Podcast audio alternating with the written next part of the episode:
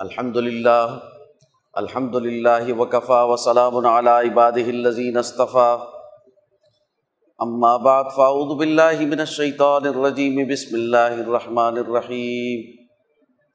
شہر رمضان الذي انزل فيه القرآن. وقال الله تبارك وتعالى اقرأ باسم ربك الذي خلق. خلق الانسان من علق. اقرأ وربك الاكرم الذي علم بالقلم. علم الانسان ما لم يعلم. وقال النبي صلى الله عليه وسلم، من صام رمضان ایمانا واحتسابا غفر له ما تقدم من ذنبه. او کما قال علیہ الصلوۃ والسلام، میرے محترم دوستو، رمضان المبارک کی بابرکت ساعات ہیں۔ اور آج ستائیس رمضان دو سے تین دن رمضان میں باقی ہیں اور یہ رمضان کا آخری اشرہ ہے۔ حضور صلی اللہ علیہ وسلم نے حضرت جبرائیل امین کی بد دعا پر آمین کہا تھا کہ ہلاک ہو وہ شخص جو رمضان کے روزے پائے اور اللہ سے اپنی بخشش نہ کروا لے۔ اپنے گناہوں کی بخشش نہ کروا لے۔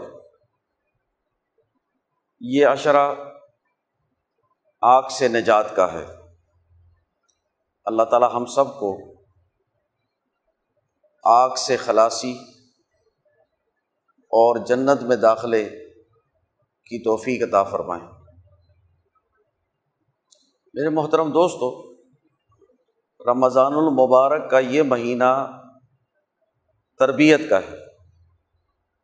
دین اسلام اپنا غلبہ چاہتا ہے۔ حضرت الامام شاہ ولی اللہ دہلوی رحمۃ اللہ علیہ فرماتے ہیں کہ پورے قرآن حکیم کے لیے رسول اللہ صلی اللہ علیہ وسلم کی سیرت اور سنت اور خلفۂ راشدین کے پورے دور کے لیے اگر کسی آیت کو عنوان بنایا جائے، تو یہ آیت ولزی ارسل رسول بالہدا ودین الحق الدین کل ولو کر حل مشرقول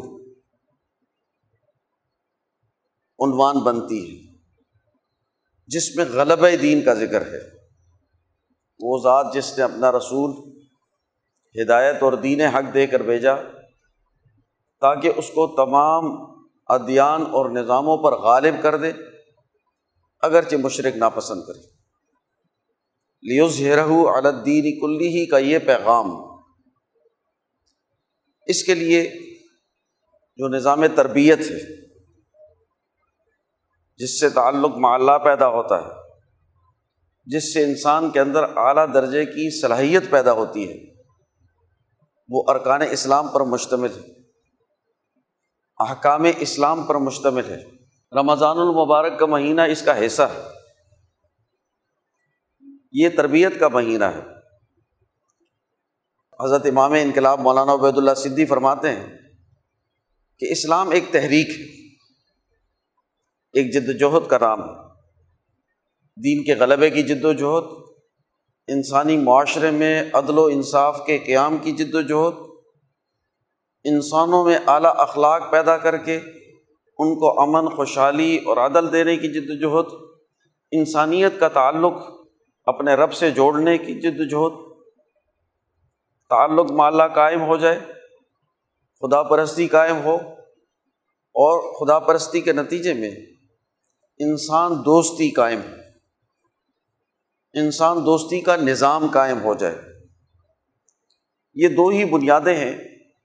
دین اسلام کی۔ جتنے بھی ارکان اسلام ہے وہ انسان کی تربیت کر کے، اس کو اجتماعیت میں پرو کر، اس میں عدل کے اخلاق پیدا کر کے تہارت اخبات، سماحت اور عدل کے اخلاق پیدا کر کے دین کے غلبے کے لیے اس کو تیار کرتا ہے۔ اور یہ سب سے اونچا کام۔ امام شاہ ولی اللہ دہلوی رحمۃ اللہ علیہ نے حجت اللہ البالغہ میں لکھا ہے کہ ملئے اعلیٰ کے جو اعلیٰ فرشتے ہیں، جو عرش کو اٹھائے ہوئے ہیں، حول العرش ہیں، عرش کے ارد گرد ہیں، اس کے قریب ملیالہ کے جو اونچے درجے کے فرشتے ہیں، وہ بنیادی طور پر کیا کام کرتے ہیں؟ شاہ صاحب نے لکھا ہے کہ وہ اللہ کی طرف متوجہ ہوتے ہیں، اللہ کے حکم کا انتظار کرتے ہیں۔ اللہ کی پاکی کو بیان کرتے ہیں۔ پوری کائنات اللہ رب العالمین نے پیدا کی ہے اور یہ ابس نہیں۔ اس لیے محو حیرت ہوتے ہیں کہ جہاں تک انسان کی نگاہیں جائیں، اس کائنات کی وسعت کتنی ہے تو رب العالمین کی صفات اور ذات وہ کتنی اعلیٰ، کتنی اونچی، وہ کتنی اعلیٰ اور اونچی ہوگی۔ انسان اس کا ادراک نہیں کر سکتا۔ اپنے آپ کو وہ محو حیرت پاتا ہے۔ تو بے ساختہ اللہ کی تصویر پڑھتا ہے سبحان اللہ اس کائنات کے حقائق کو اللہ کی صفات پر جب وہ غور کرتا ہے، تو اللہ کی تعریف کیے بغیر نہیں رہ سکتا۔ اللہ تعالیٰ نے اس کائنات کو جس اعلیٰ درجے پر پیدا کیا ہے کوئی اور نہیں پیدا کر سکتا۔ اس کے برابر کوئی اور نہیں ہو سکتی۔ تو اللہ کی تعریف کرتے ہیں۔ اور وہ جماعت جو انسانی معاشرے میں ملا اعلیٰ کی نمائندہ بن کر دین کے غلبے کی جد وجہد کرتی، ان کی ہمت کو بڑھانا، ان کے لیے استغفار پڑھنا، اور یہی وہ مقام ہے حضیرت القدس کہ جس سے وہ احکامات شریعت اور نظام نازل ہوتا ہے۔ جو انسانی معاشرے میں عدل و انصاف کے قیام کا ہو۔ اس لیے یہ فرشتے ان لوگوں کو تقویت دینے، ان لوگوں کے لیے استغفار پڑھنے، لوگوں کے دلوں میں ان کی محبت ڈالنے، باطل طاقتوں کی طاقت کو قبض کر اور الہام کے ذریعے سے لوگوں کے قلوب کو غلبہ دین کی طرف متوجہ کرنے، اللہ سے تعلق قائم کرنے میں لگے رہتے ہیں۔ تو سب سے اونچا کام وہ غلبہ دین کا ہے۔ حضور صلی اللہ علیہ وسلم کا فرمان ہے کہ مجھ سے پہلے جتنے بھی انبیاء آئے ہیں، وہ اپنے اپنی قوم کی طرف آئے۔ گویا وہ انبیاء قوم کے رہنما تھے قومی انقلاب کے لیے آئے ہیں اپنی قوم میں انہوں نے تبدیلیاں پیدا کی ہیں۔ بخاری شریف کی حدیث ہے، کانت بنو اسرائیل تسوس حم المبیا بنی اسرائیل کے انبیاء ان کی سیاست کرتے تھے۔ علامہ حالہ کا نبی خلف نبی آخر۔ ایک نبی کا وصال ہوتا تو دوسرا نبی اس قومی منصب کو اس سیاست کے منصب کو سنبھال لیتا اور دین کے غلبے کی جد وجہد کو آگے بڑھاتا۔ آپ صلی اللہ علیہ وسلم فرماتے ہیں کہ مجھے اللہ تعالیٰ نے تمام انسانوں کے لیے بھیجا ہے۔ اس لیے یہ ذمہ داری کہ لیے زہرا عالدین کل ہی یہ خاص طور پر رسول اللہ صلی اللہ علیہ وسلم کو عطا کی گئی۔ کہ تمام ادیان پر تمام نظاموں پر دین حق کو غالب کیا جائے۔ آپ صلی اللہ علیہ وسلم فرماتے ہیں کہ برشت العتب میں مکارم الاخلاق مجھے اس لیے مبوس کیا گیا ہے کہ دنیا میں جتنے بھی اخلاق کے معیارات ہیں، تمام مذاہب میں، تمام حکیموں کے نزدیک، تمام اقوام میں اخلاق کے جو بھی معیار بنے ہیں ان اخلاق کے معیارات کی تکمیل کرنا اس کے لیے مجھے مبوس کیا گیا ہے۔ ایک بین الاقوامی خلق پیدا کرنا، ایک اعلیٰ درجے کے اخلاق کی تکمیل کرنا۔ تو آپ صلی اللہ علیہ وسلم کی بے ست وہ کل انسانیت کے لیے، کل انسانی معاشرے میں دین کے غلبے کی ذمہ داری جس کو آپ صلی اللہ علیہ وسلم نے اور آپ صلی اللہ علیہ وسلم کی جماعت جماعت صحابہ اور خلفۂ راشدین نے پورا کیا۔ غلب دین کا یہ مشن، کل انسانی معاشرے میں دین کو غالب کرنا، اس کے لیے امام الانبیاء حضرت محمد مصطفیٰ، احمد مشتبہ صلی اللہ علیہ وسلم کو مبوس کیا ہے۔ جسے آپ اندازہ لگائیں کہ کل انسانی معاشرے میں دین کا غلبہ، وہ کتنے اونچے درجے کا کام ہے؟ کتنے اعلیٰ درجے کا کام ہے۔ تو غلبہ دین کی ذمہ داری کو جو پورا کرتا ہے، اس سے اونچے درجے کا کوئی کام نہیں۔ اس کے لیے اس پوری کائنات میں جتنے فرشتے ہیں، بلکہ فرشتے تو کیا حدیث شریف میں آتا ہے کہ فضا میں اڑتے ہوئے پرندے سمندروں میں تیرنے والی مچھلیاں زمین پر رینگنے والے کیڑے مکوڑے اور جانور، یہ سب تو آ کرتے ہیں۔ ان لوگوں کے لیے جو دین، جو دنیا میں دین کو غالب کرنے کی جد وجہد کو اختیار کرتے ہیں، تو غلب دین کی جد وجہد یہ سب سے اونچی جد وجہد ہے۔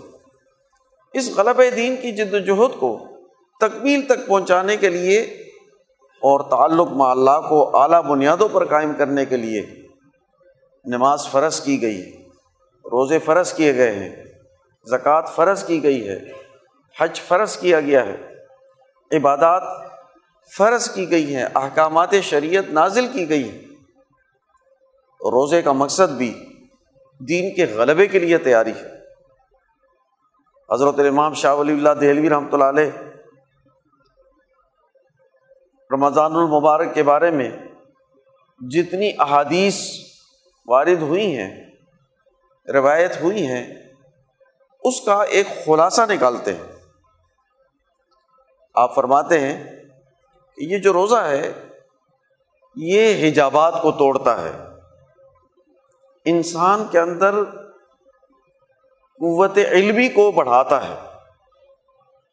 علم کی استعداد، اس کی صلاحیت اس کو بڑھاتا ہے۔ عمل کی طاقت کو بڑھاتا ہے۔ قوت عمل کو۔ امام شاہ ولی اللہ نے لکھا ہے کہ انسان دو ہی چیزوں سے، ایک اس کی علمی صلاحیت ہے، دوسری اس کی عملی صلاحیت۔ تو روزہ انسان کی علمی اور عملی دونوں صلاحیتوں کو بڑھاتا ہے۔ روزہ جب مسلمان رکھتا ہے، مومن جب ایک جگہ جمع ہو کر روزہ رکھتے ہیں، نماز کی پابندی کرتے ہیں، تلاوت کرتے ہیں ذکر اللہ کرتے ہیں اور روزے کو اہتمام سے رکھتے ہیں، تو یہ روزہ ان کے لیے ڈھال بن جاتا ہے، جو گناہوں سے بچاتا ہے، جو نظام ظلم کے اثر سے ان کو محفوظ رکھتا ہے۔ ڈھال جو ہے، وہ دشمن کے وار سے بچانے کے لیے ہوتا ہے۔ جب دشمن وار کرتا ہے، اس کے تیر، اس کی تلوار، تو بائیں ہاتھ میں اس کی ڈھال ہوتی ہے اور اس سے بچایا جاتا ہے۔ تو روزہ ڈھال ہے، دشمن کے وار سے بچاتا ہے۔ شیطان کی شیطنت سے، سامراج کی سامراجیت سے، نفس کی خواہشات اور شہبات سے انسان کو محفوظ رکھتا ہے۔ اس کے لیے ڈھال بنتا ہے۔ لیکن یہ ڈھال کب بنتا ہے؟ امام شاہ ولی اللہ دہلوی فرماتے ہیں کہ روزہ ڈال تب ہوتا ہے کہ جب مومن مسلمان جماعت، نماز، روزے، ذکر، تلاوت، قرآن حکیم کی پابندی کرتے ہوئے اجتماعی طور پر روزہ رکھتے جو مسلمان جماعت ایک جگہ جمع ہو کر اجتماعی طور پر روزہ رکھیں تو ان کی جو اجتماعی جماعتی طاقت ہے، ان کا جو اجتماعی شعور ہے اجتماعی دانش ہے، اجتماعی تنظیم ہے۔ روزہ اس اجتماع میں یہ اثر پیدا کرتا ہے کہ اس کی برکت اور اس کا اثر یہ ہوتا ہے کہ روزہ ان کے لیے ڈھال بن جاتا ہے۔ پھر شاہ صاحب فرماتے ہیں کہ یہ جو سرکش شیاطین قید کر دیے جاتے ہیں، یہ کیسے ہوتا ہے؟ شاہ صاحب کہتے ہیں کہ جب امام شاہ ولی اللہ فرماتے ہیں کہ جب امت مسلمہ اس روزے کے بنیادی اہداف اور مقاصد کو، جس میں انسان کی بہیمیت کو کنٹرول کر کے، ملکیت کو تقویت دی جائے، علم و شعور کو بڑھایا جائے، عمل کی قوت بڑھائی جائے، نفس کی خواہشات اور شیطان کے اثر سے انسانوں کو محفوظ رکھا جائے۔ جب ان اصولوں پر انسانی سماج کی تشکیل ہوتی ہے، ان کا سسٹم اور نظام بنتا ہے تو امت مسلمہ جب روزے کو اپنا سسٹم اور نظام بنا کر نافذ کر دے، تو گویا سرکش سیاتین قید کر دیے جاتے جنت کے دروازے کھول دیے جاتے جہنم کے دروازے بند کر دیے جاتے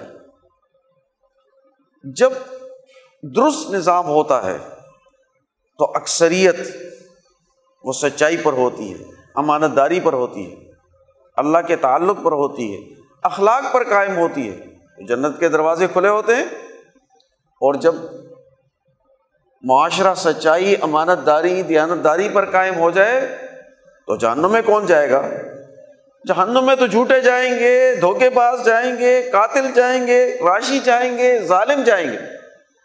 جب آپ نے اپنے نظام سے ان تمام برائیوں کو، گناہ کبیرہ کو روک دیا جرائم کو روک دیا، انسانی معاشرے میں عدل قائم کر دیا، تو جہنم کے دروازے بند کر دیے جاتے، جنت کے دروازے کھول دیے جاتے۔ ہیں اب کسی سرکش شیطان کو یہ ہمت نہیں ہوتی کہ وہ اس سسٹم کو توڑ کر لوگوں کو گمراہ کرے۔ شیطان تو سسٹم کے ذریعے سے گمراہ کرتا ہے۔ اس کا بڑا بڑا ڈھال، وہ سسٹم ہے۔ اس لیے جس سوسائٹی کو وہ اپنے قبضے میں لیتا ہے، اس کے سسٹم کو اپنے تابے بنا لیتا ہے۔ استحوذ علیہ الشیطان فانساہم ذکر اللہ۔ الا حزب الشیطان۔ اللہ ان حزب الشیطان حب الخاصر جب سوسائٹی پر اس کا قبضہ ہوتا ہے، وہ اس کو کنٹرول کر لیتا ہے۔ اس کے سسٹم کو کنٹرول کر لیتا ہے۔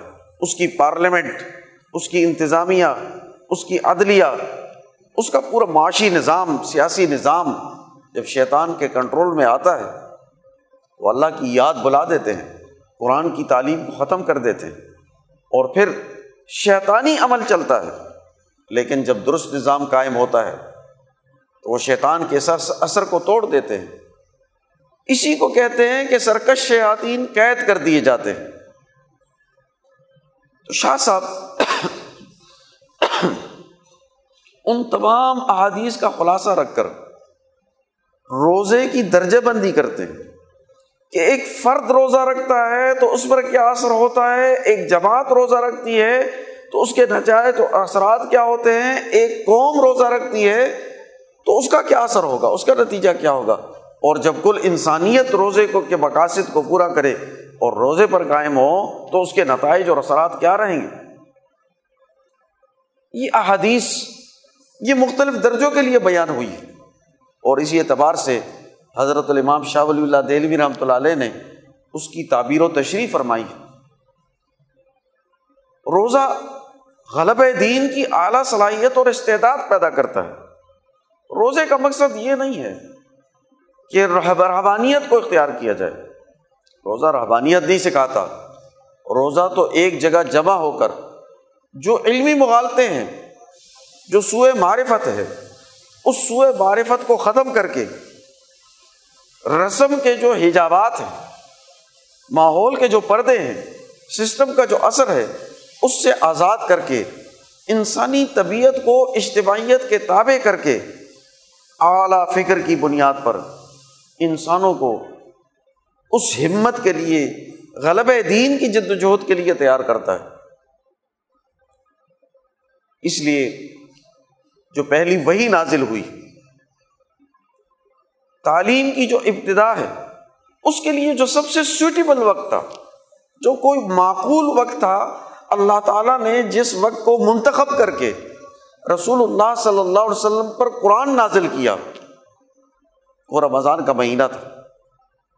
رمضان المبارک کی بابرکت سعاد تھی۔ یہ کوئی اتفاق نہیں، یہ انتخاب ہے۔ شاہ رمضان الزی ان ضلفی القرآن۔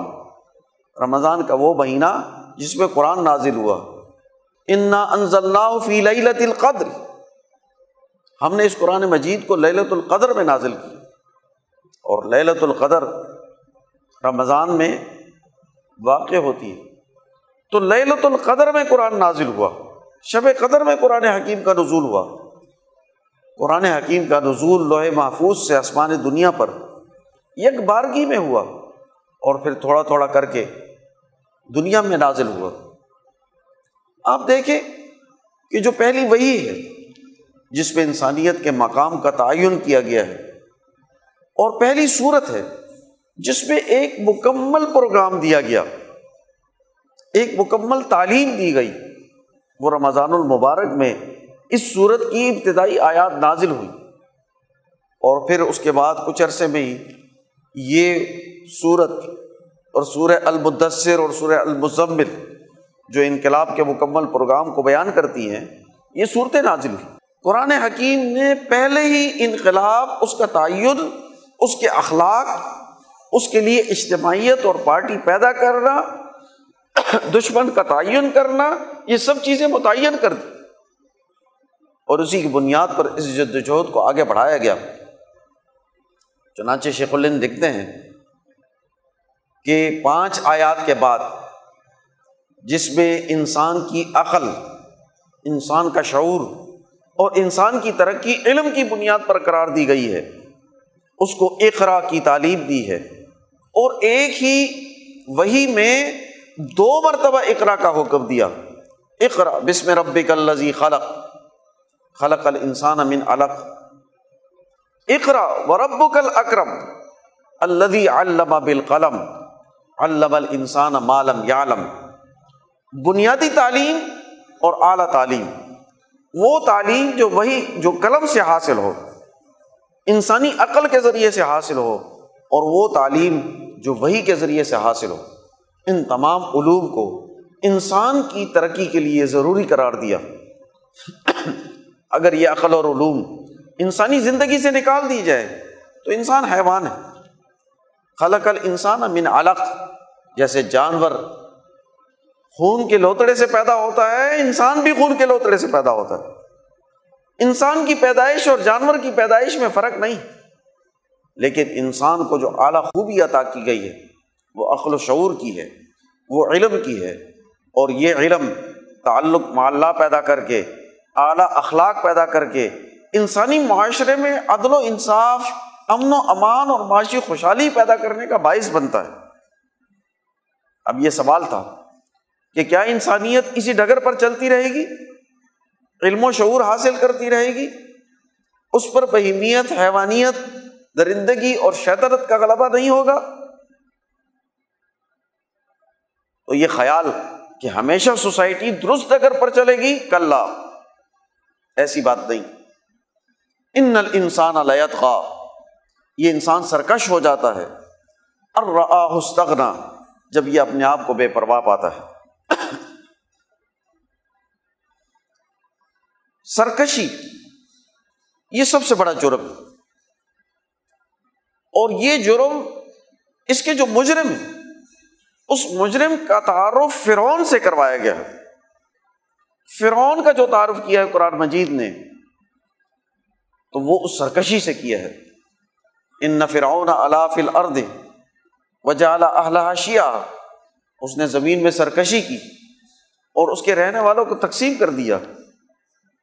ان کے کمزور عورتوں کو، بچیوں کو زندہ چھوڑتے تھے، طاقتوروں کو ختم کر دیتے تھے۔ اور پھر جو بچتے ان کو بھی تقسیم کر دیتے۔ گروہوں میں، پارٹیوں میں۔ یہ جو اس کا جرم تھا، اس جرم کے حوالے سے جب حضرت موسا علیہ السلام کو فرعون کی طرف بھیجا گیا تو فرمایا از حد الا فرعون ان تغا۔ فرعون کے پاس جاؤ، وہ سرکش ہو گیا۔ تو تقا کا لفظ جو ہے، سرکشی۔ قومی نظام کو توڑنا، قومی نظام کو ظلم پر قائم کرنا، انسانیت کو غلام بنانا، انسانوں کو تقسیم کرنا، انسانوں کی روزی کو ان سے چھین لینا، ان کی آزادی کو چھین لینا، یہ وہ سرکشی ہے۔ جس کو فرعون نے بنی اسرائیل پر مسلط کیا تھا۔ اور اس امت کا جو فرعون ہے، حضور صلی اللہ علیہ وسلم نے فرمایا کہ میرا فرعون ابو جہل ہے۔ حضرت شیخ الہند مولانا محمود حسن حسین مالٹا رحمۃ اللہ نے لکھا ہے کہ ان انسانہ سے مراد ابو جہل ہے۔ ان نل انسان الیت کہ یہ انسان سرکش ہو جاتا ہے۔ ارستغنا جب یہ اپنے آپ کو بے پرواہ پاتا ہے۔ ابو جہل، وہ عرب کی سوسائٹی اس نظام ظلم کا نمائندہ ہے، جس نے عرب میں ظلم قائم کیا ہوا ہے۔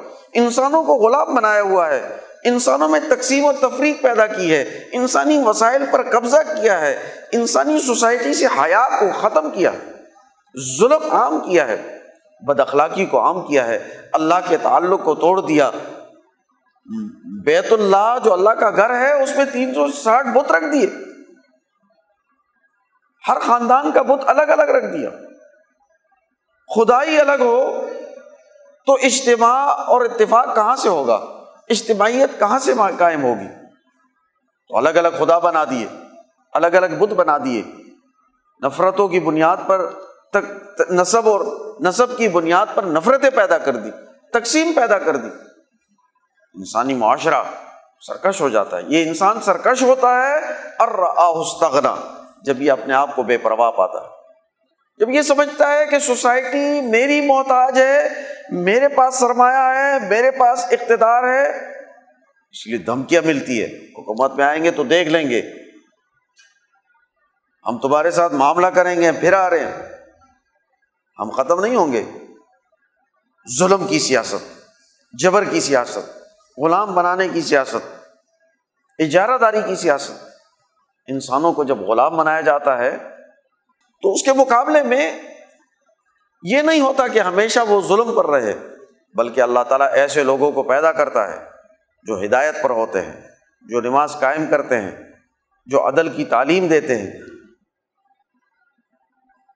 اس لیے حضور صلی اللہ علیہ وسلم کا ذکر کیا، اس ابو جہل کے نظام کو توڑنے کے لیے رسول اللہ صلی اللہ علیہ وسلم کی جماعت پیدا کی۔ جس کو جب وہ نماز پڑھتے ہیں تو ابو جہل نماز سے روکتا ہے۔ اس تعلیم کو اپنے خلاف سمجھتا ہے۔ نماز میں جو تلاوت کی جاتی ہے، اس انقلابی فکر کو اپنے خلاف سمجھتا ہے۔ حضرت ابو بکر صدیق رضی اللہ تعالیٰ پر پابندی لگائی جاتی ہے کہ وہ اپنے گھر کے باہر نماز میں تلاوت نہ کریں، اس سے نوجوان بگڑ رہے ہیں۔ ہمارے نظام سے ہٹ کر حضرت ابو بکر صدیق رضی اللہ تعالیٰ کی تعلیم سے متاثر ہو رہے ہیں۔ تو قرآن کی تعلیم متاثر کرتی ہے۔ اس لیے قرآن نے اعلان کیا کہ جو سرکش طبقہ ہے لنسوام بن ناسیہ ناسیت ان کادبت ان خاتیہ اگر یہ باز نہ آئے تو ہم ان کو پیشانی کے بالوں سے پکڑیں گے۔ وہ پیشانی جو جھوٹی اور خطا کارا ہے، مجرم پیشانی۔ لیکن بظاہر مذہب کے علم بردار بڑے بڑے بال رکھے ہوئے ہیں۔ حضرت ابراہیم علیہ السلام کی ملت پر اپنے آپ کو قرار دیتے ہیں۔ بیت اللہ کے مجاور بنے ہوئے ہیں۔ مذہب کے ٹھیکے دار لیکن عملی کردار کیا ہے؟ عملی کردار فرعون کا ہے۔ نظام ظلم کا ہے۔ اللہ تعالیٰ فرماتے ہیں کہ ان کو پیشانی کے بالوں سے پکڑ کر ان کو گھسیٹیں گے۔ قیامت میں تو فرشتے گھسیٹیں گے ہی۔ لیکن دنیا نے یہ منظر بدر کے موقع پر دیکھا پندرہ سال کے بعد جب بدر کے میدان سجا اور اس میں ستر سردار قتل کیے گئے، تو ان کو پیشانی کے بالوں سے پکڑ کر، گسیڑ کر بدر کے کنویں میں ڈالا گیا اور جب یہ ستر سردار بدر کے کنویں میں ان کو پھینک دیا، تو رسول اللہ صلی اللہ علیہ وسلم نے کنویں پر کھڑے ہو کر ایک ایک کو پکارا۔ اے ابو جہل، اے اتبا اے شیوا اے ابیا بن خلف، کیا میں نہیں کہتا تھا؟ آج میری بات سچی ثابت نہیں ہوئی۔ میں نے جو تم سے کہا تھا۔ آج تم اپنے عذاب کو دیکھ رہے ہو۔ حضرت عمر رضی اللہ تعالیٰ فرماتے ہیں کہ یا رسول اللہ، آپ کن سے مخاطب ہیں؟ یہ تو مر چکے ہیں، قتل ہو چکے ہیں۔ حضور صلی اللہ علیہ وسلم نے فرمایا کہ یہ آج میری بات کو ایسے سن رہے ہیں جیسے تم بھی نہیں سن رہے۔ یہ کون سا موقع تھا؟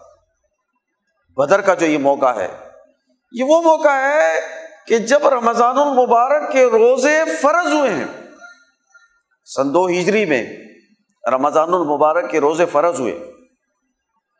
اور ابھی پندرہ سولہ روزے ہی رکھے ہیں کہ بدر کا موقع ہے۔ رمضان کے مہینے میں بدر کی جنگ لڑی گئی، بدر کی فتح حاصل ہوئی ہے، اور بدر کی فتح وہ بنیادی فتح ہے جس نے دشمن کی طاقت کو توڑا ہے، اس کی کمر کو توڑا ہے۔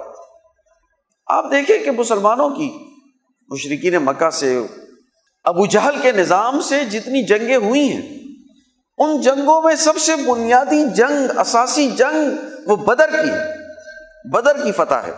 اس لیے بدرین صحابہ کرام کا جو اونچا مقام ہے، وہ اسی وجہ سے تین سو تیرہ کی صحابہ کی جماعت ہے۔ دو گھوڑے ہیں اور کچھ اونٹ اور دشمن اس کے مقابلے میں تین گنا تعداد کے اعتبار سے بڑا ہے اور وسائل کے اعتبار سے بھی اتنا ہی زیادہ ہے۔ لیکن اس کا مقابلہ کر کے اس کو شکست دی جاتی ہے۔ ستر سرداروں کو قتل کر دیا جاتا ہے۔ اور ستر سرداروں کو قید کر لیا جاتا ہے۔ یہ ہم جب ستر کی تعداد پڑھتے ہیں، تو پڑھ کر گزر جاتے ہیں۔ اس کا ہمیں اندازہ نہیں ہے کہ اگر آپ کسی قوم کے کی ستر لوگوں کو قتل کر دیتے ہیں، ستر لیڈرس ختم ہو جاتے ہیں، اور ستر لوگوں کو آپ قید کر دیتے ہیں۔ تو آپ نے ان کی کمر توڑ دی۔ اور اس کا روپ پوری دنیا پر پڑا ہے۔ آج اپنی سوسائٹی کو بھی آپ لے لیں۔ جو اس معاشرے میں نظام ظلم کو قائم کرنے والے بنیادی لوگ ہیں، ان کی تعداد آپ جمع کریں گے تو ستر سے زیادہ نہیں ملے گی۔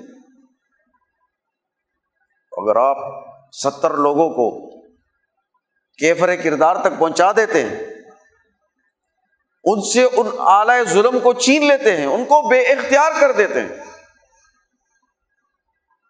آج کا قتل تو یہ ہے کہ ان سے وہ طاقت چھین لی جائے، نظام چھین لیا جائے۔ اس نظام اور طاقت کے ذریعے سے وہ انسانوں کو غلام بناتے تو جب ستر لوگ قتل ہوئے، تو پوری دنیا میں بات پھیل گئی۔ کیس روم کے دربار میں کسرا ایران کے دربار میں یمن اور حفشہ کے جو حکمران تھے، وہاں پر کہ وہ ابو جہل، وہ کہاں گیا؟ وہ اتبا وہ بھی قتل ہو گیا، وہ شیوا بھی قتل ہو گیا، وہ میاں بن خلف بڑا سردار تھا، بڑی طاقت تھی اس کی، وہ بھی قتل ہو گیا، فلاں بھی قتل ہوا، فلاں بھی قتل ہوا، فلاں بھی قتل ہوا۔ سارے بڑے بڑے سردار قتل ہو گئے، بڑے بڑے لیڈر قتل ہو گئے۔ دنیا پر اس کا روپ پڑا۔ مکہ کے سسٹم کی کمر ٹوٹی ہے، اس کی طاقت ٹوٹی ہے، اور یہی وہ ضرب ہے جس نے فتح مکہ کو کروایا۔ آپ دیکھیں اس کے علاوہ جو جنگیں ہوئی ہیں، وہ جنگیں یا تو برابر برابر رہی ہیں۔ عہد میں مسلمانوں نے اگر دشمن طاقت کو شکست دی ہے، نقصان پہنچایا ہے، تو مسلمانوں کا بھی نقصان ہوا۔ اس لیے دشمن دشمن طاقت کو کوئی مال غنیمت لینے اور قیدی بنانے کا موقع نہیں ملا۔ وہ بھاگا ہے میدان جنگ سے۔ لیکن پہلی فتح کے بعد جب خالد بن ولید کی قیادت میں ان کا لشکر واپس آتا ہے تو مسلمانوں کو بھی بہت نقصان پہنچایا۔ تو یہ جنگ تو برابر سرابر رہی۔ ان کا بھی نقصان ہوا تو ہمارا بھی نقصان ہوا۔ قصبۂ خندق میں جنگ نہیں ہوئی۔ خندقیں کو دی گئی۔ فتح مکہ میں جنگ نہیں ہوئی۔ بغیر جنگ کے مکہ فتح ہوا۔ تو بنیادی طور پر سسٹم کو کب توڑا گیا؟ سسٹم کو تو بدر کی جنگ میں توڑا گیا۔ اس لیے صحابہ بدرین کا اعلی مقام بدر کا اسلام میں بہت اونچا درجہ ہے۔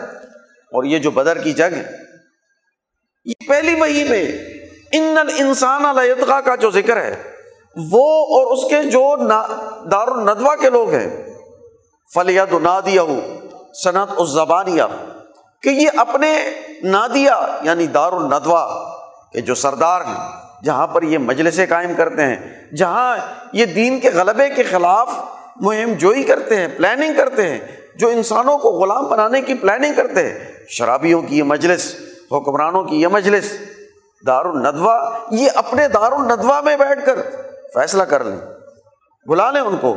صنعت اس زبانیہ ہم اپنے پیادہ سیاست کرنے والوں کو بلائیں گے، جماعت صحابہ کو۔ اور یہ جو پہلی صورت میں دار الندوا کا اور پیادہ کا زبانیہ کا ذکر ہے، اس جماعت کا جو پہلا مقابلہ ہوا، وہ پہلے رمضان المبارک میں ہوا۔ وہ رمضان المبارک جس کو اللہ تعالیٰ نے فرض کیا ہے۔ سن دو ہجری میں جب رمضان فرض ہوا اور اسی وقت میں جہاد کی بھی اجازت ملی ہے، مسلمانوں پر ان روزوں نے یہ اثر ڈالا کہ ابھی پندرہ سولہ روزے ہی رکھے ہیں، لیکن غلب دین کا وہ مشن، غلب دین کی وہ ذمہ داری، وہ جماعت لے کر اٹھتی ہے اور اپنے سے کئی گنا بڑی طاقت کو وہ توڑ کر رکھ دیتی ہے، اس کے سسٹم کو توڑ کر رکھ دیتی ہے۔ یہ پہلے روزے کا اثر ہے۔ پہلے رمضان کا اثر ہے۔ رمضان المبارک انسان کے اندر غلب دین کی یہ اعلیٰ درجے کی صلاحیت اور استعداد پیدا کرتا ہے۔ اور پھر آپ دیکھیں کہ مسلمانوں کو جو حتمی فتح فتح حاصل ہوئی ہے، فتح مکہ کے موقع پر، تو یہ بھی رمضان کا موقع ہے۔ تو رمضان کا مہینہ اس کا یہ مقصد نہیں ہے کہ کونے میں بیٹھ دیا جائے رحمانیت اختیار کر لی جائے، بلکہ اس کا مقصد تو حجابات کو توڑ کر انسان کے اندر ہمت جرت پیدا کرنا۔ اس لیے رمضان تو غلبے کے نظریے سے رمضان ہوتا۔ مروبیت، مغلوبیت، غلامی کے نظریے سے رمضان گزاریں گے، وہ تو رحبانیت ہی پیدا کرے گا، غلامانہ سوچ ہی پیدا کرے گا۔ لیکن جب آپ آزادی کے نظریے سے، غلبے کے نظریے سے، دین کے غلبے کی سوچ اور کمیشن اختیار کر کے قرآن کی کل تعلیم کو لے کر، اس لیے رمضان المبارک میں پورا قرآن پڑھا جاتا ہے کہ پورا قرآن حکیم پورے رمضان المبارک کے مہینے میں یکسوئی کے ساتھ پڑھا جائے، قیام اللیل کیا جائے، تاکہ قرآن کی کل تعلیم وہ مسلمانوں کے پیش نظر ہو۔ ایک کل پروگرام ان کے پیش نظر ہو اور اس کل پروگرام کو لے کر وہ رمضان کے بعد وہ میدان میں اترے۔ دین کے غلبے کی جد وجہد کے لیے وہ آگے بڑھے۔ وہ نتائج پیدا کریں۔ حضرت مجد الفسانی رحمۃ اللہ علیہ فرماتے ہیں کہ جس کا رمضان جیسا گزرتا ہے، گیارہ مہینے بھی ویسے ہی گزرتے۔ رمضان غلبے کے نظریے سے قرآن شعور پیدا کر کے، حجابات کو توڑ کر، تنظیم اور طاقت پیدا کر کے، قربانی کا جذبہ پیدا کر کے دین کے غلبے اور اجتماعیت کے ساتھ گزارا جائے گا، تو اس کے نتائج گیارہ مہینے میں ظاہر ہوں گے۔ لیکن اگر بغیر غلب دین کے نظریے کے ایک رسم کے طور پر رمضان گزاریں گے، تو پورا سال بھر بھی رسم ہوگا۔ اس لیے رمضان رسم نہیں ہے۔ یہ غلب دین کی تعلیم ہے۔ یہ بدر کی یاد کو تازہ کرتی ہے۔ یہ فتح مکہ کی یاد کو تازہ کرتی ہے۔ یہ عہد کی یاد کو تازہ کرتی ہے۔ عہد کی غزو عہد کی بنیادی تیاری وہ بھی رمضان المبارک کے مہینے میں ہوئی۔ اور رمضان المبارک کے فوراً بعد، چھ سات دن کے بعد عہد کا موقع پیش آتا ہے۔ تو آپ دیکھیں کہ جتنے غزوات ہیں، وہ غزوات رمضان میں شروع ہوئے، رمضان میں مکمل ہوئے، یا رمضان سے پہلے اس کی جدوجہد کی گئی، رمضان میں اس کی تکمیل کی، یا رمضان میں اس کی تیاری کی، اور رمضان کے بعد پھر عملی طور پر مارے کا اختیار کیا گیا۔ تو رمضان تو غلبہ دین کے نظریے سے ہے، غلبہ دین کے لیے ہے۔ غلبہ دین کا شعور پیدا کر کے جب تنظیم اور طاقت پیدا کی جائے، اور رمضان کی تقویت اس کو دی جائے۔ انسان غلب دین کے نظریے سے کب ہٹتا ہے؟ جب وہ خواہشات نفس کا اسیر بنتا ہے، شہوات کا اسیر بنتا ہے، نفس اور اس کی خواہشات کے پیچھے چلتا ہے، شیطان کے وسوسوں کا اثر ہوتا ہے، ماحول سے متاثر ہو کر، سسٹم سے متاثر ہو کر وہ بے روی کا شکار ہوتا ہے سوئے معرفت کے پردے اس پر پڑتے رمضان یہ پردے توڑ دیتا ہے، ماحول کا اثر توڑ دیتا ہے تنظیم اور طاقت پیدا کرتا ہے۔ غلبے کے نظریے سے قرآن پڑھا جاتا ہے۔ اخلاق پیدا کیے جاتے ہیں۔ نفس کی خواہشات کو کنٹرول کیا جاتا ہے۔ اور جب یہ چیزیں کنٹرول ہوں، اب جب گفتگو کرے گا تو دعوت اچھی پھیلے گی۔ شعور کے ساتھ وہ دعوت کو پھیلائے گا۔ تنظیم پیدا کرے گا تو تنظیم کی طاقت پیدا ہوگی۔ دین کے غلبے کے لیے میدان میں اترے گا تو دین کا غلبہ قائم ہوگا۔ اللہ تعالیٰ ہمیں اس رمضان المبارک کے مہینے کو غلبہ دین کے نظریے سے گزارنے اور اس کی تکمیل کرنے اور جماعت صحابہ رضوان اللہ علیہ مجمعین نے رمضان المبارک سے جو دین کے غلبے کے نتائج لیے ہیں، جو اعلیٰ اخلاق پیدا کرنے، تنظیم اور طاقت پیدا کرنے، اجتماعیت پیدا کرنے کا سبق لیا ہے، اللہ تعالیٰ ہمیں بھی اس سے ہمکنار کرے، دنیا اور آخرت کی کامیابی عطا فرمائے، وما علینہ البلاغ۔